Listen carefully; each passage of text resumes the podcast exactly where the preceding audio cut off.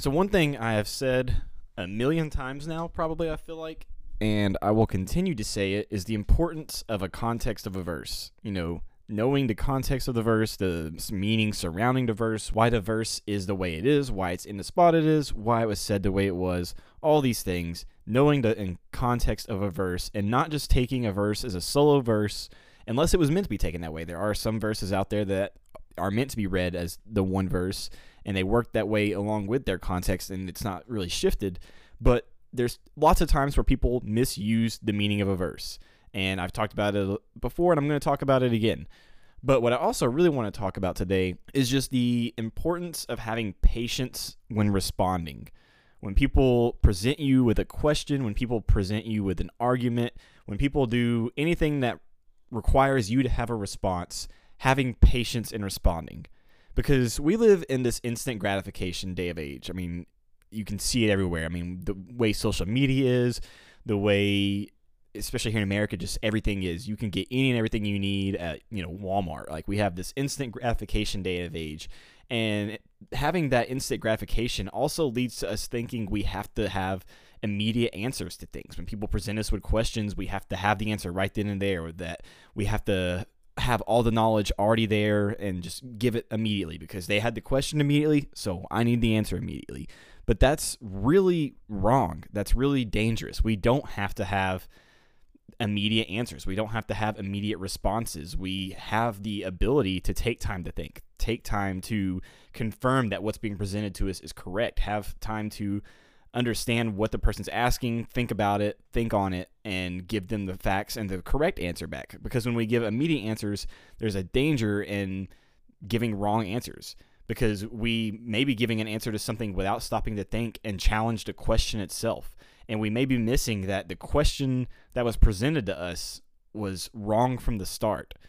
And so I have an example that came up this week. I've talked about it before in my uh, some of my episodes. How I like to hang out in you know online communities. One of the big ones is Reddit. I, am a big fan of Reddit. It's, I think it's a pretty civil social media platform. Uh, highly recommend uh, some threads on there. But this one post that was on there, it like I've had examples like this happen in my life before, but this one's immediate, so I'm able to use it and someone with very Gnostic views. I think they were actually a Mason, uh, part of the Masons or something. Like they had some very Gnostic views. If you don't know much about Gnosticism, I don't recommend looking into Gnosticism, but I would recommend you know looking it up just to understand what Gnosticism is. Um, uh, which is spelt with a G, in case you don't know, G N O S T, uh, Gnost, like that, Gnostic, Gnosticism, however you want to say it. But the person was asking if Cain and Abel had different fathers. And when I first saw that question, you know, my immediate thought was this was the most ridiculous thing I've read today. Not ever, because you see lots of ridiculous stuff online. But it was a question I was just really confused about. But the person had, you know, genuine questions behind it, and that's rightfully so. Uh, I guess this person had heard some theories in, you know, the group they were in with the Gnosticism and stuff, and it had led them to have these weird questions about whether or not Cain and Abel had different fathers. And so, you know, rightfully so, lots of people were commenting in reply telling this person, you know, why they were wrong, uh, why, you know, Cain and Abel had the same father. It's very clear in the scriptures. Nothing about this is weird. Like, it's very obvious these two have the same father, and that's the way the Bible puts it at. But when all these people were correctly telling this commenter they were incorrect, and they were doing it with grace, they weren't just like saying, oh, you're an idiot for believing this. Like, it was very peaceful. But then there was this one guy who kept commenting uh, to, in reaction to all the other commenters, and he was saying, and this is his words, not mine, quote, uh, kind of paraphrase, but he was saying that how do you explain, quote, I will put enmity between your seed and her seed, end quote, because of Eve's interaction with the serpent. God now gave a seed to Eve that is the serpent's. And I and that was his words. And I read that and I was like, that is the most crazy thing I've ever heard. I like that that doesn't sound right. That doesn't sound biblical nothing about that sounds right. Like, which verse is he quoting? Because he didn't put a verse. Uh, but I was like, I have, you know, the, the, phrase, I will put enmity between your seed and her seed. I've heard that before, so I know that's in the Bible, but I feel like that's not correct. And so, in response to this guy, lots of people were combating him, saying things like, oh, you know, it's a spiritual seed, uh, you know, because of the line of uh, with Jesus coming to crush the head of the serpent and all this. And they were saying things along that line which weren't entirely incorrect, but weren't the right thing that needed to be said to tell this person why they were wrong. Like they were telling this person they were wrong, but they were doing it in response to taking what he said as if what he said was correct. And in reading it, I was just like, all of this feels wrong. So what I did as I was reading this was, I mean, am I? I was at work honestly when I was doing this. So I was on a computer. I don't have a Bible at work. Well, I do, but it's only got the New Testament, so I didn't have the Old Testament on me. So you know, I just got on the internet, looked up the verse, and it's uh, Genesis three fourteen through fifteen. I'm going to read the whole that both those verses for you, so you can get the whole context. So Genesis three fourteen through fifteen says, "The Lord God said to the serpent."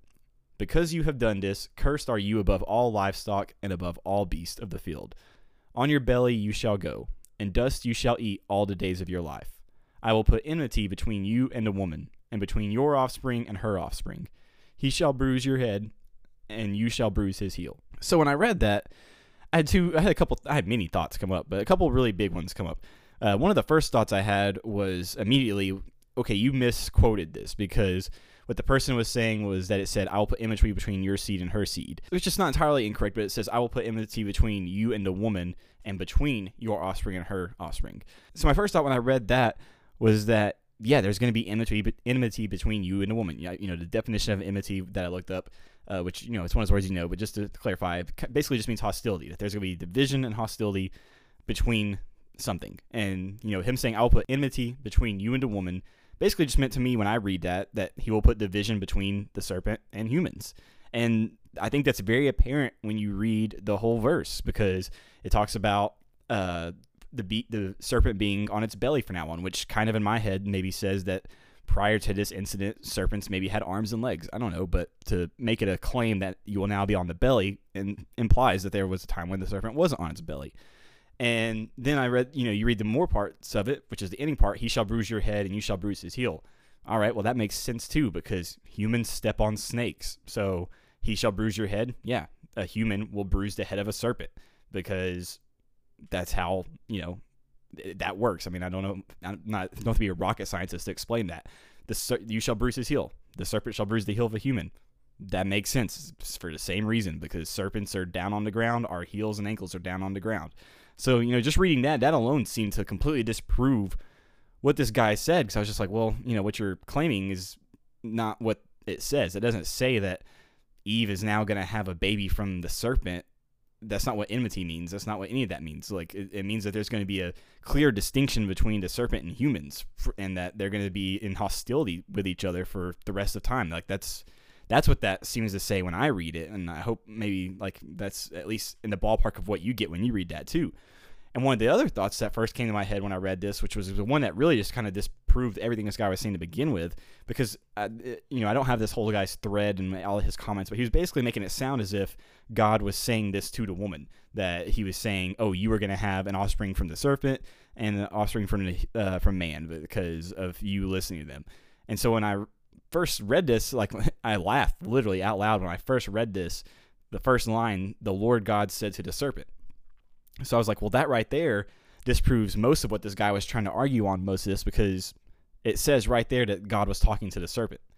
So a lot of everything this guy was saying was incorrect just off the first line because this wasn't what God was saying to Eve. This is what God was saying to the serpent. So his point again was immediately disproven. And there was numerous things. Like I, I actually commented on the thing saying like, "Hey, this is where you're wrong. Like here's the verses. Here's what they say." And these completely disprove everything you're saying. And you know, those two thoughts I had that I just explained y'all like immediately disprove this quote unquote theory, we'll call it, that Eve was going to have a kid from the serpent. I mean, I'd never heard that before. That was so ludicrous to me. But there was a few people who were, uh, you know, self-proclaimed Gnostics on there and stuff who had at least knew about this theory and stuff. And I was just like, this is crazy. But lots of people did come in defending the verse and defending the verse against this guy in the sense of like trying to say he was wrong, you know, defending what it meant. Like I said, they were saying from a spiritual side of things this, and they weren't entirely wrong. You know, I do think there are spiritual aspects to pretty much every verse in the Bible. Like there's a lot that are face value, but there's normally a spiritual side of things to it too because God's amazing and can work both meanings into one thing. And they weren't entirely wrong, but I could also tell just by the fact of how they were defending it that none of these people had went and back to the scripture. None of these people went back to the source to find out what it actually said. They just took what this guy said and started to defend against what he said. But what these people should have done, and what I'm encouraging you guys to do when you're in these kind of situations, is to take the approach I took. Pull out your Bible. Like, first thing, look at the Bible, see if there's context around a verse, if there's more verses, if the verse is even right to begin with. Because it, was almost right what he said, but it, it was kind of not. And because of it kind of not being, he this person was able to use that and twist it in their way to make it to where it was this ridiculous claim. Because, but sometimes the answers to someone's question are as black as white as the difference of a snake and a human as physical beings. And I think this is one of the situations where, yeah, there is some spiritual side to it, but I also think it was from the description that it's given, it just seems to honestly be a big difference of, hey, here's how humans and snakes are going to interact because of, you know, the fact that one will bite the heel, one will step on the head. But this is just a problem I see too often. Like I see too often and hear too often and have been part of this in my life and made the mistakes before where a non-believer, a naysayer, whatever will say to a Christian and it's normally done in a public setting where they have like a thing that they, you know, they have that gotcha, quote unquote, gotcha moment and they come up with this question to ask this attack and when said Christian is attacked, you know, a human being, myself included's natural reaction is to try and defend immediately because especially if people are looking at you, you know, you look like I mean, we think we look like an idiot if we don't give an answer back immediately. But we need to get past that feeling. We need to get past that natural tendency and reaction to have an immediate answer. And what we need to do is train ourselves to first and foremost make sure the question is coming from a point of truth because they may, as this person was, they may be twisting the truth. You know, it's just like the, serpent said in the the garden to Eve and Adam. It's like, did God really say? You know, what he he was twisting God's word from the beginning, and people will do that same thing. They'll twist God's word. They may give you part of a verse. They may give you half a verse. They may give you the verse with a few words just in different order, so it sounds right from what you remember. But word order matters. Word order can change the complete meaning of stuff. So when someone comes at you with a question, the first thing you need to do is make sure the question is coming from a point of truth. And most of us, because we're very blessed nowadays, especially if you live in a, a, first world country or whatever, most of us have a smartphone. I mean, that's just statistically, not everyone does, but most do. We'll have a smartphone because we may not have a Bible with us all the time, but you at least have a Bible app on your phone. Or if you don't have a Bible app on your phone, which I encourage you to get one, worst case, you're going to have Google. And like, because that's what I used when I was at work on my work laptop. And when you have these tools, you can the person can present this question to you and you can say, hold on a second, let's make sure that's right. Pull out your phone, find a verse they're referencing, and look at the context, look at the surrounding words, and make sure it's right. But take that time to make sure the facts are straight.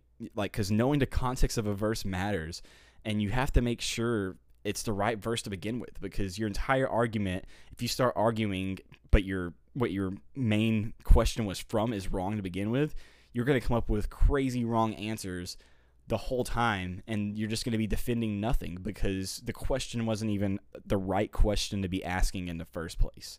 And so I just want to encourage you to take the time to actually find out if what is being said is correct.